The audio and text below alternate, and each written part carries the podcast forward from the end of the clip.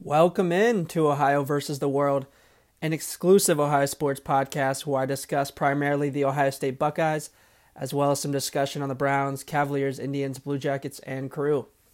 I'm your host, Jacob Wilson, and actually joined by no one today. Uh, if you've listened to this podcast lately, which I know you have, um, I've had a lot of guests on almost every single episode. This is technically a solo podcast, but I like to have guests on, and lately it's been I like to have guests on. Lately, I've had a lot of guests on, but uh, today it's just me, myself, and I. If you've listened to all my podcasts, you know I'm not great at these solo ones, and they make me pretty nervous. And it's usually not my best podcast, but I'm going to do my best. Everyone that I usually have on is very busy with finals this week, and I'm busy as well, but still trying to squeeze in some time here. So, because there's just so much content to get out there, I want to get an episode out. And surprisingly, there is a lot of content, like I said, even though football season has wrapped up, and I was wondering where all the content would go and if I'd be able to still make these podcasts once a week or even more than that, or just how many I could make. But here we are. Uh, football season, at least for the Ohio State Buckeyes, is over, but there's still a ton of content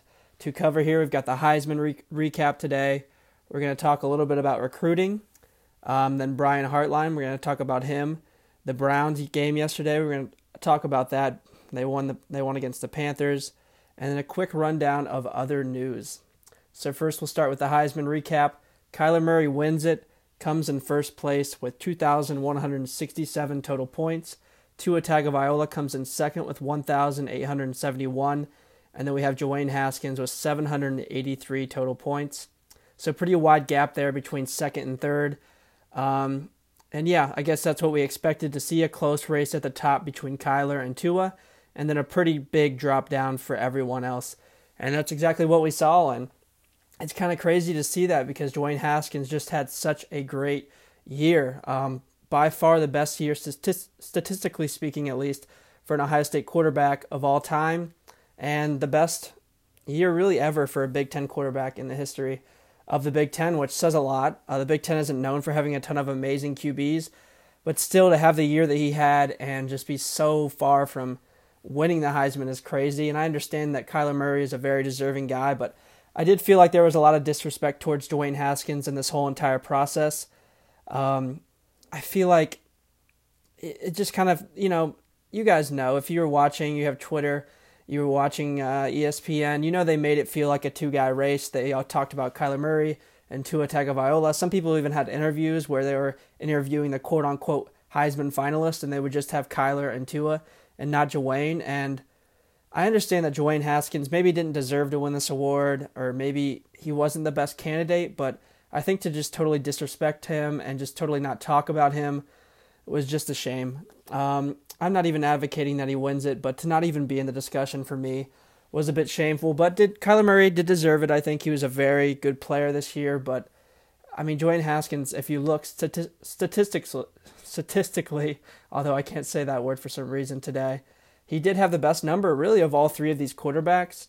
And obviously, Kyler Murray, he has a lot of rushing numbers that don't get put into effect. And then Tua didn't play the fourth quarter, but still, Dwayne does have the best numbers, and he's playing against arguably the best defenses, for sure better than Kyler Murray's playing against, uh, playing in the Big 12. So, yeah, I feel like he deserved at least a little bit more of a shot, and I feel like he deserved to be a little bit closer to the top.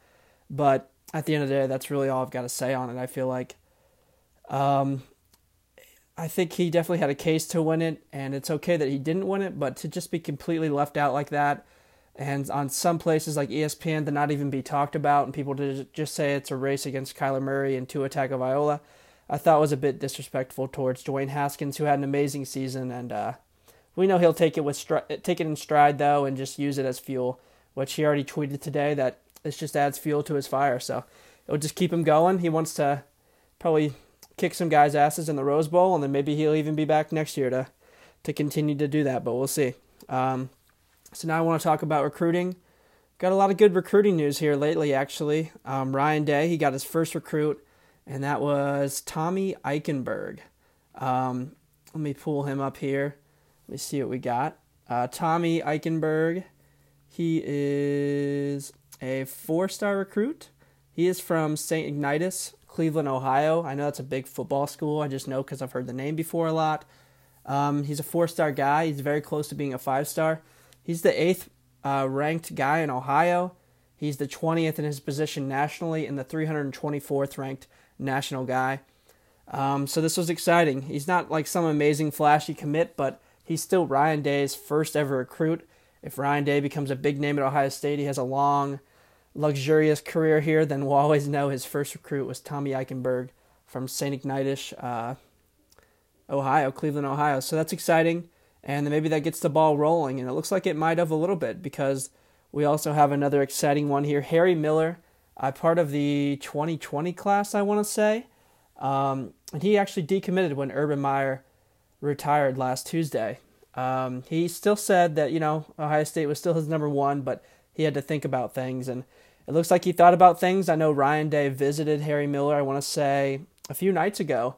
And now, just like that, uh, about 30 minutes before this podcast, I actually had to re- write this into the script here a few minutes ago. Harry Miller recommits to Ohio State, and he says on December 19th, when that signing day opens, he's going to sign that day, and he's going to be an Ohio State commit. So that's exciting to see. He might actually might be a 2019 guy now I'm thinking about it. Um, and if so, that would be great too. Get him in here next year. But yeah, so he gets a recommit from someone who decommitted when Urban Meyer left, and he gets his first recruit in Tommy Eichenberg. So an exciting few days in the recruiting classes. But I also just wanted to kind of just look at the recruiting classes here in general. 2019, um, something that's interesting is Ohio State's usually one, two, or three in the recruiting classes. Last year there were two. Had a great class. Um, those guys are going to be you know, sophomores or redshirt freshmen next year stepping up. So we should have a great team next year. But looking at this upcoming year, we are ranked ninth nationally, which is not great for Ohio State, but still, they're still first in the Big Ten. And the kind of the way I look at it is so much stuff happened with Ohio State this year. You're talking about Urban Meyer and what happened over the offseason, um, all the scandals, all the alleged things that were happening, and kind of just turmoil in Ohio State. And then you look at uh, a season that was obviously 12 and 1, you won the Big Ten, but there was some bad moments. Nick Bosa going out and then losing by 29 to Purdue. And then at the end of the year, Urban Meyer, one of the greatest coaches of all time, steps down. And Ryan Day, a guy who's never had any head coaching experience before, comes in, takes over at the helm, and you're still the number one ranked Big Ten um, 2019 recruiting class. So even with all that, we're still ninth nationally, and I think that will tick upwards as we go. A lot of that will depend on uh, Zach Harrison. We'll get into that. And still the number one ranked class in the Big Ten, so still a lot of stuff to be excited about there. And even if you have this one off year, that's okay because last year was a great class, and next year you're looking at probably again a top two class. So it's okay to have a you know a year off here every once in a while. Um, we saw them have a year off three, four years ago, and we can see that you know this program is still in fine shape. They went 12 and one. They won the Big Ten. They beat their rival this year, so I think that that ninth rank will continue to tick upwards. I don't think this is counting in Harry Mil- Harry Miller if he is a 2019 recruit. Um, if so, though, that will probably take up maybe another one or two spots. So, and yeah, I think there's still a lot of things to be excited about. Another guy I wanted to talk about was Garrett Wilson. This is a guy you're talking about here that is 16th nationally ranked, um, just completely, just in any position, 16th in the nation recruit for next year. In his position as a wide receiver, he is the second best wide receiver in the nation. And in the state of Texas, where he's from, he's the second best recruit. That's a great state there. Four recruits to be second in that state is impressive. And this guy is just unbelievable. I've seen his highlight videos. Looks like he's going to be the next great Ohio State wide receiver and Urban Meyer stepped down Tuesday night. And I believe Wednesday, he tweeted that he's still 1,000% committed to Ohio State. So not just 100%, 1,000% committed to Ohio State University. That's exciting to see. He is a huge commit here, and uh, he's a lot of the reason where this ranking is where it's at. And a lot of people were very scared when Urban Meyer stepped down that the likes of players like Garrett Wilson might be out the door, and it's exciting to know that he is, you know, still 1,000% committed, like he said. So, yeah, it's actually showing Harry Miller here right now, so it looks like they've already updated that. These guys here at Bucknuts are very quick on their updating, so yeah, Harry Miller is a 2019 guy, and he's it shows him as committed. He's a five star. He's uh number two, sorry, number two in the nation in his position, which is an offensive center. So that's going to be really good. Um, no offense to Michael Jordan, but if you're an Ohio State fan, you know that we need a center, and maybe Harry Miller can come in here and be that guy right away. So that would be great. Um, talking about Zach Harrison, like I did earlier, he's going to be a huge factor in all of this. Zach Harrison, right down the street, Olentangy Orange. He's the second, um, I believe he's the second ranked uh, kid in the whole entire nation for this 2019 recruiting class. Um, and of course, he's between who else but Ohio State and Michigan. So this guy right here, man, he's probably going to decide who wins the Big Ten recruiting battle this year. And he's probably going to decide if Ohio State is like a 10th ranked national class here in 2019 or if they're like a second or third ranked national class. Uh, getting Zach Harrison is going to be such a priority for Ohio State. He is a defensive end, I believe. Um, he's from Olentangy Orange, which is right down the street. And right now, the crystal ball predictions, as they have it here on 24 7 Sports, has Michigan as a 65% favorite to win his recruitment, and Ohio State at 31%, and then Penn State at 4%. So it's pretty much down to Michigan and Ohio State here, and I'm really interested to see what happens. Like I said, this is a huge guy. Um, this is going to be the difference between was this a successful recruiting class or was it not successful? And I don't want to make things that black or white, but it really does come down to Zach Harrison. He's going to be big because not only is he the second best recruit in the whole entire nation, um, and not only can he make your recruiting class go from mediocre to a very good recruiting class, but if you don't get him, uh, you know who's getting him? It's Michigan. It's the guys across the street. It's that team up north. It's your rival. It's who you hate. And if you don't get him, then the, that team up north is getting him, and that's going to make their recruiting class better than yours probably. So that's the last thing you want to see. So this is going to be a very, very big recruit between uh, Michigan and Ohio State. You'd assume Ohio State's definitely got some sort of leg up in the fact that he is from Olentangy Orange, right down the street. You'd assume he's an Ohio State fan, and you'd assume he watched that game. Uh, what is it, two two and a half weeks ago now, against Michigan, where Ohio State just blew the doors off of Michigan, and you'd assume that's important to him. Um, I think it would be. You see what happened. I mean, we just blew out Michigan, but obviously Urban Meyer steps down, and like I said, he's one of the greatest recruiters of all time. He's one of the greatest coaches of all time. So he's got himself a decision to do, to decision to make here. Does he want to go to Ohio State, probably his favorite team, a team that is still very dominant over Michigan, but or does he want to go to Michigan, a team on the rise? Um, he can go there and be part of an underdog story and trying to rebuild Michigan back to a great program that begrudgingly I admit that it is a great program It hasn't been for the last 20 years, but where does he want to go? He'll have to decide. And like I said, that's going to be huge in determining whether this was a successful class or not. Yeah, so uh, sticking on the topic of Ohio State football here, we've got Brian Hartline, my guy. Um, obviously, an Ohio State wide receiver 10, 15 years ago, a great player for the Buckeyes. And then he went to the NFL. Pretty good player in the NFL. Um, I believe most of he did play for the Browns actually. Uh, most of his career was spent with the Dolphins. That's where the most successful parts of his career was was with the Dolphins, and then he went to Ohio State. I'm not sure if he has any coaching experience besides the assistant wide receiver coach to Ohio State, and uh, obviously he was the assistant coach to Zach Smith and everything that happened this offseason. Zach Smith obviously gets fired with all the uh, scandal that happened this offseason, and Brian Hartline steps in and he has a very good season. Uh, the wide receivers have a great season this year.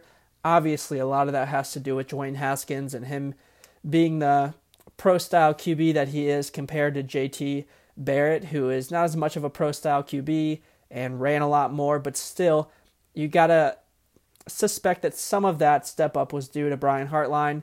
These wide receivers who had pretty much underachieved their whole entire career and now this recruiting these receivers that are made up of mostly seniors in their final year step up and play a huge role in what was a good season for Ohio State, 12 and 1 winning the Big 10, beating Michigan. So Brian Hartline, he gets a promotion. He is now the full-time wide receivers coach and I think that's exciting news. It's good to see that Ryan Day has seen um, that success that Brian Hartline has brought. And he's uh, brought out the best in these wide receivers and he's rewarded him for that, so that's good to see.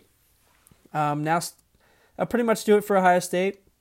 Um, Ohio State football, at least. Basketball, now I want to get a little bit into, uh, just talk about their season. Let me pull up their schedule here if you don't mind. One second. Ohio State basketball 2018. Yeah, so I mean, I, can't remember when the last time I talked about Ohio State basketball was, but they've had a great season so far. They're sitting at eight and one, and they're two and zero oh in the Big Ten. They blew out Minnesota at home. Minnesota's not a bad team this year, and they just absolutely blew them out. Uh, that was good to see.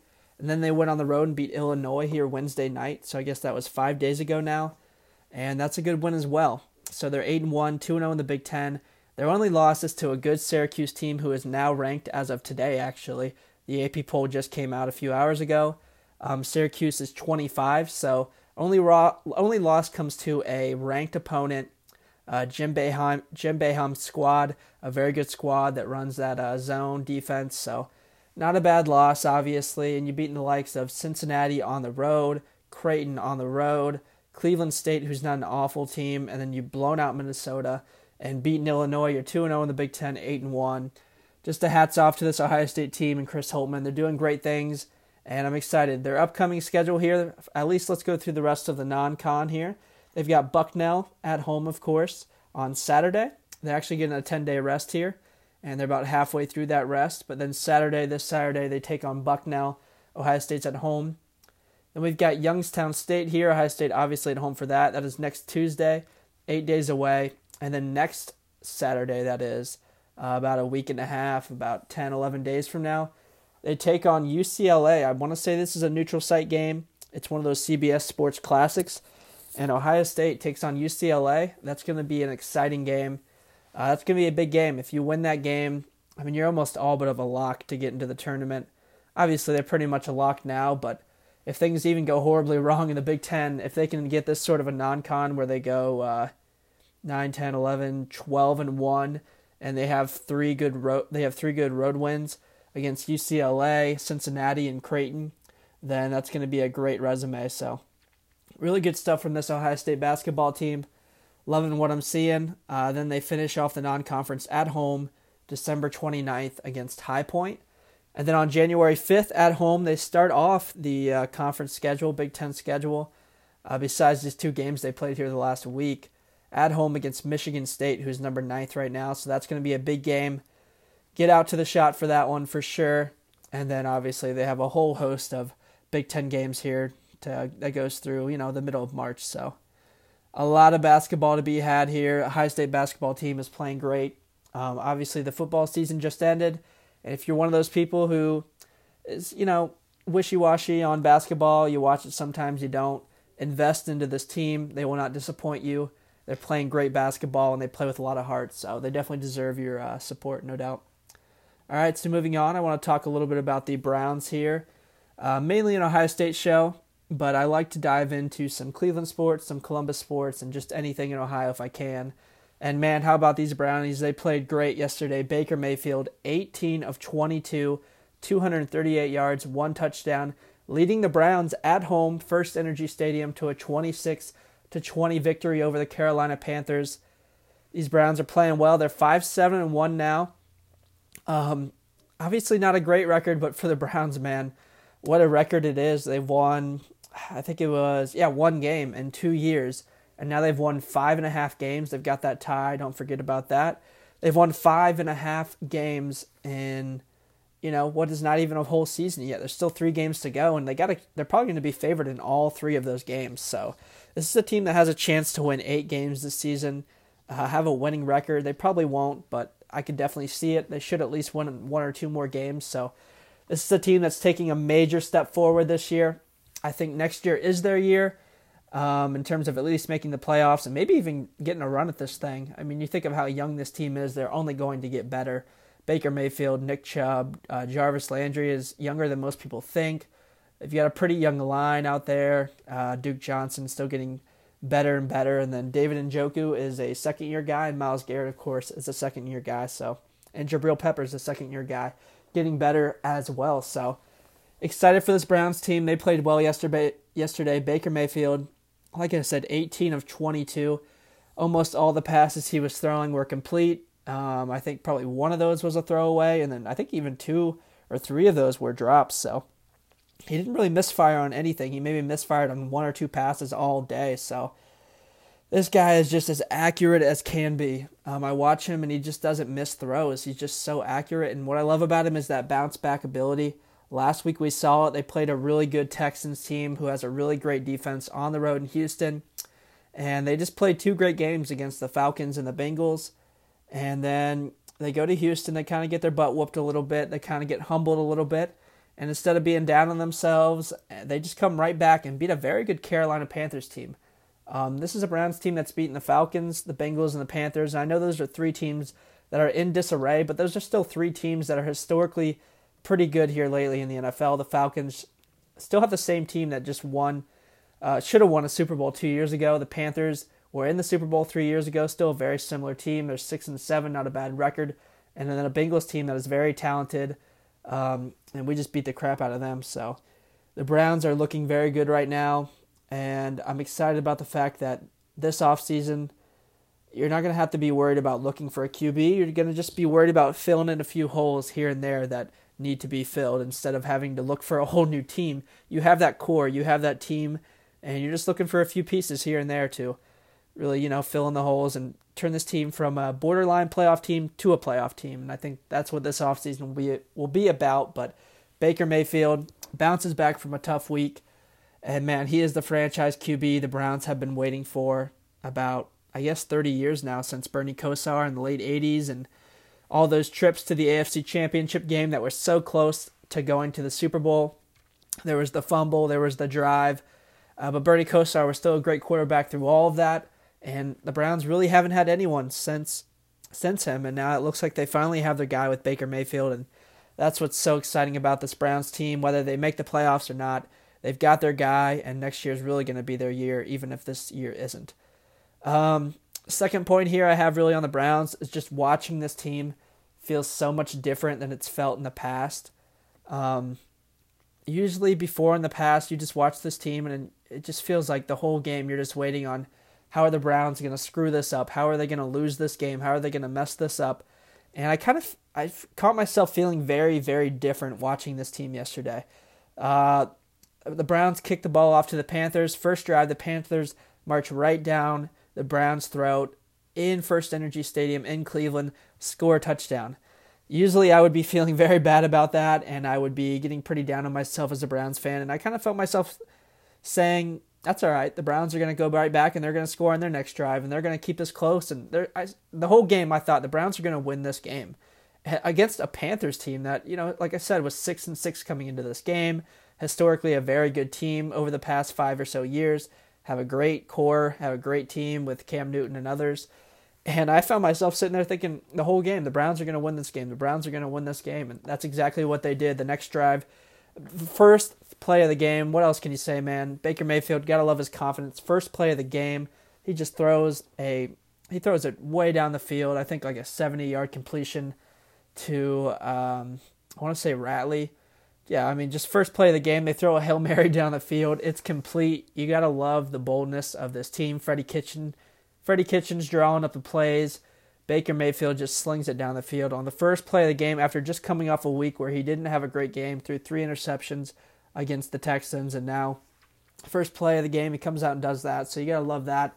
Yeah, and like I said, I just feel different watching this team this whole game. I was waiting for them to win the game, and they didn't prove me wrong. They found a way to win it. Uh, it was 26 to 20 Browns. Late in the game, the Panthers were marching. A touchdown would have put them up one, which probably would have meant a win for them. I want to say there was like two, three minutes left, and the Panthers were had a first and goal in the Browns' territory, obviously, and they weren't able to convert. They went four plays without getting into the end zone, and the Browns took over. They got a first down, ran out most of the clock, punted it back to the Panthers, and on the first play, Cam Newton threw a pick to Damarious Randall and then uh, Browns went into victory formation and a great game for them. So let's jump into a little bit here into the playoff race, at least if I can. Um, let's see here. Just wanted to talk about the playoff race and, you know, at least the possibility for the Browns here. Um, I don't necessarily think for sure that the Browns are going to get into the playoffs or anything, but just the fact that they're in the hunt feels good. It, it, it feels different. So We've got the Chiefs here. They are 11 and 2. They have clinched a playoff berth. The only team in the AFC, I believe, to actually clinch a playoff berth at this point. Um, they haven't clinched their division yet. uh, but they uh, have clinched the spot here. 11 and 2. They are the one seed. Patriots are the two seed at 9 and 4. Texans, the three seed at 9 and 4. You've got the Steelers at 7 5 and 1. They have lost three straight. Um, so they're barely hanging on to that division, and they're barely even hanging on to a playoff spot. And they play, I want to say, the Saints and the Patriots the next two weeks. So all of a sudden, the Steelers could be. I mean, there's a very good chance they could miss out on the playoffs. So we'll talk more about that in a second. The Chargers are at ten and three. They're the first wild card spot. Yes, at ten and three, they're in a wild card spot, even though they have the second best record in the AFC. Sadly for them, the Chiefs are in their division, who are eleven and two. Uh, those two teams play each other, I believe, maybe next week, so that's going to be a huge game. And then the Ravens have the second wild card spot um, and the sixth spot in the NFL playoffs, AFC side at seven and six. Then you have in the hunt, Colts seven and six, Dolphins seven and six, Titans seven and six, and Broncos six and seven. And then you also, of course, have your Brownies at five, seven, and one. So they're in the hunt. Uh, there's only three weeks left. You know, there's just not enough time for them. It feels like, but there are a few scenarios for them to get in. Um, like I've been saying all year, they have that one at the end of their column, that tie at the end of their column, which means they automatically have the tiebreaker over any other team who has the same amount of wins as them, because that's kind of like a half win. So if at the end of the year they're eight, seven, and one, they have a shot at getting into the playoffs. So first thing that needs to happen for the Browns is obviously you got to win out. Um, you got to beat the. They play the Broncos this Saturday. And then the week after that, they play the Bengals and the Ravens. All three winnable games. I won't be surprised if they're favored in all three of those games. Maybe not the Broncos this week just because it's on the road and the Broncos have an amazing home field advantage. So I won't be surprised by that. And it's a night game, so that, that could very easily, and they have a lot to play for. The Broncos are 6 and 7. But yeah, uh, the Browns are going to be a very good chance to win all three of those games, no doubt. So they're obviously going to need to win out first and foremost. Uh, what helps them though is that two of the teams they play in the next in the last three weeks are two other teams that are in the hunt for the playoffs as well. So if they can beat those teams, not only does it help them, but it also hurts the chances of teams they need to lose games. The Ravens are one. Uh, like I said, they're the second wild card spot. They obviously hold the tiebreaker over the Colts, Dolphins, and Titans. I don't know how, but they do at seven and six. All those other teams are seven and six as well. And you play the Broncos, who are six and seven. Um, if you beat the Broncos, they're pretty much out of it. If you beat the Ravens, then you just need them to lose one of their last two games. But then you got the Colts, Dolphins, and Titans. They're all at seven and six, so none of them can get to nine wins, which means you need all three of those teams to go one and two in the final three weeks. The chances of that are pretty slim. I won't even be surprised if two of those three teams go one and two in the final week, but excuse me, the chances that all three of those teams go one and two in the final weeks is going to be pretty tough. Um, I don't know what their schedules are. I don't have that many. I can't get that many windows open, unfortunately, here on my computer. It's just hard. But uh, yeah, you've got the Colts, Dolphins, and Titans. Those are the three ones that are kind of more important, it feels like, because the Browns do play the Ravens and the Broncos. So if you're a Browns fan, you're obviously rooting for the Browns to win, um, which will in turn eliminate the Broncos. And if they beat the Ravens, they've got a good chance there. But then you're rooting against the Colts, Dolphins, and Titans these next three weeks as well. And then finally, one that no one's really talking about here is maybe, maybe just maybe the Browns could win the division still. Um, if they don't get a wild card spot, the Colts, Dolphins, or Titans do win. Uh, one of those three teams do win two games and they get to nine wins, which the Browns cannot get to at five, seven, and one right now with only three games left. Maybe, maybe the Browns win the division because you're looking at a Steelers team here that was a lock for the the division at seven, two, and one and now they've lost three straight games. They're sitting at seven, five, and one. And let me pull up the Steelers' uh, you know, finishing schedule here. I talked a little bit about it, but um, let's see here. So obviously they lost to the Raiders last night. Um, three and ten Raiders now, but yeah, they play the Patriots at home. Then they play the Saints, and then they play the Bengals. Um, that's a rivalry, and the Bengals. If somehow the Steelers do lose, to the Patriots and the Saints, and that's a playoff game, and the Steelers need to win to get to the playoffs. Maybe the Bengals are willing to play spoiler and really want to play spoiler, but yeah, I mean, there's still that chance that the Browns could very easily win these next two games, and the Steelers could very easily lose these next two games, and you could be sitting there on the final week of the season saying, "Hey, if the Steelers lose." and the Browns win, then the Browns win the division. And um, although the Steelers will probably beat the Bengals no matter what, just because the Bengals are awful this year and they're just completely crumbling as an organization right now, kind of. Uh, you know, it would still be fun to just have that week of hope, like, holy crap, we could win the division. So all this stuff is very unlikely and but I've been saying that for, you know, four or five weeks here now. I've been saying this is all unlikely, blah blah blah, blah blah blah. But here we are four or five four or five weeks later and we're looking at a pretty legitimate path for the Browns. There's still a very good chance there's still a decent chance I should say of them getting in, but first and foremost they have to win all of their games and like I said, that's very possible. So now I just want to do a quick rundown of some other news here, really. I'm actually getting this podcast in pretty fast. I my podcasts usually take forever, it feels like, but um, anytime I do these by myself, I talk quick because I'm nervous. I'm sure you can tell, but yeah. Um, let me get a quick drink here, and then I'm gonna do do a quick rundown on some other news for uh, sports teams here in Ohio. Yeah, so uh, first off, we've got the Cavs. They traded away George Hill uh, for a first and second round pick, and they get Matthew Dellavedova as well in return. Obviously, you probably should be more excited about the picks, uh, getting a first and second rounder. But as a Cavs fan, we all just love Matthew Dellavedova so much that that's kind of the highlight of this trade. Uh, but yeah, we get rid of a guy in George Hill who was taking up a lot of cap space and really wasn't playing that great. And we already have a ton of guards who are really good. Uh, first off, you're getting another guard uh, in return with this trade, Matthew Dellavedova. Now you have um, Jordan Clarkson, who's been a very good guard, and you've also got a few other guards there. Of course, Collin Sexton, the rookie. He's you know you're hopefully the point guard of the future for the for the Cavaliers. Sorry, I'm just so used to talking about football here. I'm trying to remember all the names and stuff, but yeah. So I mean, you get Matthew Dellavedova in return. You have Collin Sexton, Jordan Clarkson have been very good for you this season. So you don't really need George Hill taking up the cap space, not playing that great of basketball anyways. And you get Matthew Dellavedova, kind of a star here in Cleveland. Everyone loves Delly uh, for being a part of that 2016 championship run and just for, I guess, being the small um, white guy who's not that great at basketball but gives all of his heart. We always have a special place in our heart for those guys, uh, similar to a Joey Lane at Ohio State basketball. That's kind of what Dellavedova is to the Cavaliers. So people are just excited to have him you know, in Cleveland and uh, have that heart on the team, have that guy who's willing to give it all for the city and just for the team in general. But yeah, more importantly, to get a first round pick out of this as well. So that's exciting. Who knows, you know, where the Bucks. I'm not sure even what year this is. I'm not, I don't think it's next year. It's probably two or three years down the line. But who knows where the Bucks are at in that point, and you know, if they're a good team or a bad team, and where that draft pick falls. But still a first round draft pick. Um, where it falls is extremely important, but still a first round draft pick. Um, the Indians are looking to trade Corey Kluber. A very interesting story here, but we've kind of seen it coming for a long time. Corey Kluber, first off, has been not the greatest pitcher in the the playoffs. There's no hiding that. He hasn't played his best baseball when it matters most, and that's you know I think what the Indians are looking for. They're looking probably to trade him.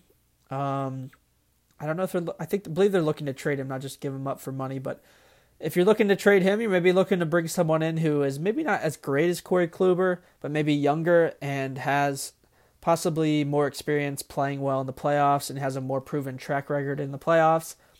And they're also probably just looking to offload space.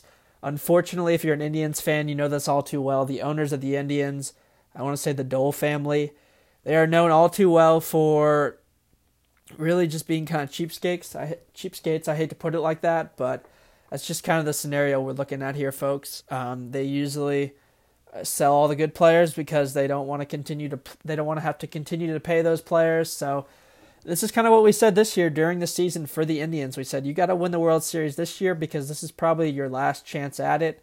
I was hoping I was wrong. I was hoping all the people that were saying that were wrong. I was hoping we'd have a few more good years with Lindor, Kluber, um, Carrasco, uh, although he's coming back, um, and Edwin and Encarnacion, all those people. I was hoping we'd have a few more years with those guys, but it feels like a few of those pieces are going to be broken up. And although we can still win our division next year without a guy like Corey Kluber and a few other those pieces leaving, there's really no chance for this Indians team to uh, win the World Series next year. But That's like I said, that's kind of just the unfortunate scenario in baseball. Um, unlike all the other leagues here in America, MLS, NFL, NBA, etc., where you're located and how much money your owners have and how much money your market brings in is very important in baseball because you can go over the cap limit and pay that tax, um, whatever that's called, the, the tax thing. Um, that's why we see the Yankees are very good almost every single year because the MLB allows them to be good. They allow them to go over the cap space and continue to play pay players more, and that's why they're usually good because they have the ability to do that because they're in such a big market and their owners have so much money. So we see that a lot here. Places like Cleveland, it's harder for the Indians to compete. They usually have to do it with young stars who aren't getting paid a ton. But now we're seeing a lot of those young stars and a lot of those good players in general come to the end of their contracts. And like we said, the uh, Indians' window for winning a World Series was the last three years, and they didn't do it. They uh, were one game away from winning the World Series three years ago, uh, or two years ago, I guess, technically. Uh, last year, as in 2017, they lost to the Yankees, even though they were up 2 0 to begin the series. And then this year, they just got blown out, uh, swept, yes, by the Astros. Astros. I don't think they won a game. They got swept by the Astros this year 3 0 in the ALDS. So it kind of looks like their window's open and they can continue to make playoff runs, but I don't think they're going to have the team to win a World Series probably in a long time, unfortunately. The Blue Jackets, they sit second in their division, currently in a playoff spot, which is good. Um, they've had a rough few games here. Let me pull up their schedule. Um, they lost to the Capitals Saturday night 4 0, which is the team that is leading the division, who they're sitting second behind. They got an OT win against the Flyers 4 3 uh, last Thursday. Last Tuesday, they lost 9 to 6 to the Flames. That's kind of a crazy result. And the Saturday before that, they lost 3 to 2 to the Islanders. Not in a great run of form right now, but uh, they are still second in the division. I want to say that there's two divisions in the Eastern Conference. The top two in each division go on, so that would include the Blue Jackets right now. And I think there's four wild card spots for all of the rest of the teams in the Eastern Conference. So the Blue Jackets are still very much in the thick of the playoff spot, um, which is good. There's still a pretty good cushion between them and missing out on the playoffs right now, I believe. I guess I can look at it real quick here, points wise. Um, they're probably looking at a. Yeah, I think they've got themselves like a a four point gap here between them and the playoffs, which doesn't sound like a lot, but it's not a bad gap. So, still in a playoff spot, and you know, right now as a Blue Jackets fan, I'd say that's about what we expect out of this team. Make the playoffs and then do your best to make a run because there's so much parity in the NHL. All that really matters is making the playoffs and seeing what you can do once you get into the playoffs. Um, finally, here talk a little bit about the crew, actually. Another Columbus team here, as well as the uh, Blue Jackets, and they had some exciting news here the last few days. Nothing confirmed, nothing official, but they are planning on building a downtown stadium in the Arena District right next to where the Clippers play and very close to where the Blue Jackets play. And that's, if you're a crew fan like I am, this is pretty much what we've been clamoring for. We want a stadium very close to downtown, which Arena District is and we wanted a stadium in Arena District, which is what they want to give us. Um, Jimmy Haslam, like we said, has those deep pockets. Um, I want to say between buying the crew, building the stadium, and uh, they also want to do a project with what is now MAPFRE Stadium and turn that more into a community center type area. All that's going to cost about $650 million combined. So if this all does go through, then Jimmy Haslam, what a guy he is to invest all that money in, into the city of Columbus for this great soccer team, these great fans, as well as uh, the community center, which would be very exciting if he invested money into that as well. So, um, you know, nothing's confirmed there, but they did announce, you know, they're looking at building a stadium next to Clipper Stadium. It would be a 20,000 seater. It would have a cool, like, look into the city where you could get a view of the city. Um, it would have, like, a, I'm trying to think of what it would be called, but it has an overhang over the seats, so if it's raining or whatever the weather circumstances are, it's not getting on the people who are sitting there watching the game. We see that a lot in England. They have a lot of those overhangs over uh, soccer stadiums, so have that more traditional soccer stadium feel to it, unlike uh, MAPFRE does right now. There's no overhang at all at MAPFRE. It's kind of just an exposed stadium. It kind of sticks out like a sore, a sore thumb. I love MAPFRE, so I hate to say that, but it you know, sitting right next to I 71, there's no overhang. It kind of just sticks out, kind of like a sore thumb, like I said. So that'd be really exciting to get a stadium in the arena district. That would surely improve um, attendance numbers and just morale around this team in general, as well as the whole Save the Crew movement. Just, you know, really got morale up. And then having an owner who's willing to invest into this community and put ads out and commercials, etc., for the crew if all this stuff happens, man, the crew are going to be. I mean, they're going to be one of the hits of the city, man. Obviously, you've got the Ohio State Buckeyes, football and basketball, and the Blue Jackets are pretty popular here, and they, they draw well, and the crew don't draw well much at all lately, and a lot of that has to do with Anthony Precourt and how he kind of ripped the advertisement out of this team and how MAPFRE Stadium was the whole situation there was handled in general. But if all this stuff happens, the crew are going to be a hit in this city and people are really gonna really rally around this team, and the morale is gonna be high, and I think it's gonna be a lot of fun. So, obviously, Jimmy Haslam sees something in this city that he's willing to invest in, and if everything goes through and they do save the crew and they do end up building this stadium, all this happens, um, we'll have so much to thank him for. So, hoping all that you know goes through because I really love to see it. But at the end of the end of the day, the most important thing is just that the Save the Crew movement continues to go on, and that Save the Crew although it's 99% done, eventually does officially happen here. Um, the stadium is awesome and important, but I really just want to see the Save the Crew thing go through here permanently here soon. That would be nice. So, yeah, I think that will pretty much do it for today's episode. Hope you enjoyed the rambling, just me by myself rambling on about a lot of things here. I can't wait to listen back to this and critique myself. But, uh, yeah, a lot more content than I thought there would be. Heisman race, uh, Dwayne Haskins comes in third, and then a lot of good recruiting news. Uh, good to see that even with one of the greatest recruiters of all time and one of the greatest coaches of all time stepping down, the Buckeyes are still continually recruiting well. But like I said, Zach Harrison, man, um, that's going to be really important for Ohio State.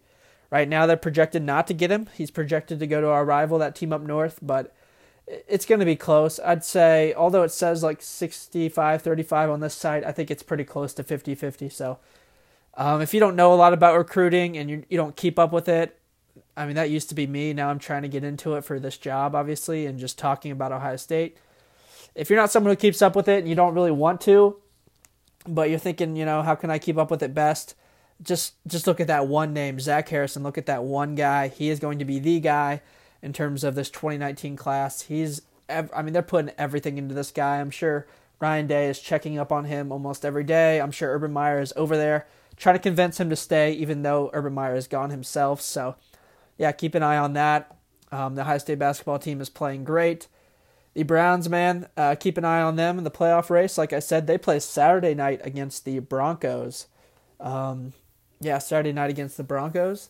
That's going to be fun. It's going to be a primetime game Saturday night, and it's going to be a huge game in terms of the wild card race. So that's going to be a fun game. Uh, Broncos Stadium, I'm not sure what it's called, but it's always buzzing there. Always a good atmosphere. It's going to be a lot of fun.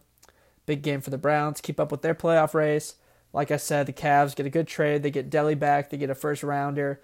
Indians are looking to trade Corey Kluber, and they're probably looking to rebuild, maybe kind of a soft rebuild, if you want to call it that, a rebuild where they're working on rebuilding the team towards another World Series run, but it's not a complete rebuild where they tear everything down. They're still looking to be a, you know, still looking to win their division and try to get to the playoffs. And you got the Blue Jackets who are sitting in a playoff spot. And the crew, man, everything looks like it could go through with the crew. It looks like we could have an awesome downtown stadium, new great owners, and I'm super, super excited for everything that's happening there. So I think that will do it. Um, in terms of my next podcast, I'll definitely have someone on. I just couldn't today because so many people are busy with finals. I am as well, but I wanted to get this in real quick, take an hour of my time to write a script and do this. Not too bad. Um, yeah, but next podcast, I believe I'm going to have one Thursday, maybe Friday. And I'm actually going to do something a little different. I'm just going to do a, a rundown of all of the bowl games. Yeah, all of them. So, you know, it's going to be more of a national kind of podcast, but I just I love bowl season. I know a lot of people don't, but I personally love bowl season, and I'll probably have Cody or Steven or someone on, and we'll all make our bowl picks, and uh, it'll be a lot of fun. We'll have a little competition with that. So we'll obviously go deeper into the Ohio State Rose Bowl matchup, but we'll talk about all the bowl games, talk about you know the bigger bowl games, but then we'll probably make a pick for every single bowl game, and just do a little competition and have a little bit of fun, and hopefully you guys like it. So, yeah, I think that will do it for today, and that will do it for Ohio versus the world.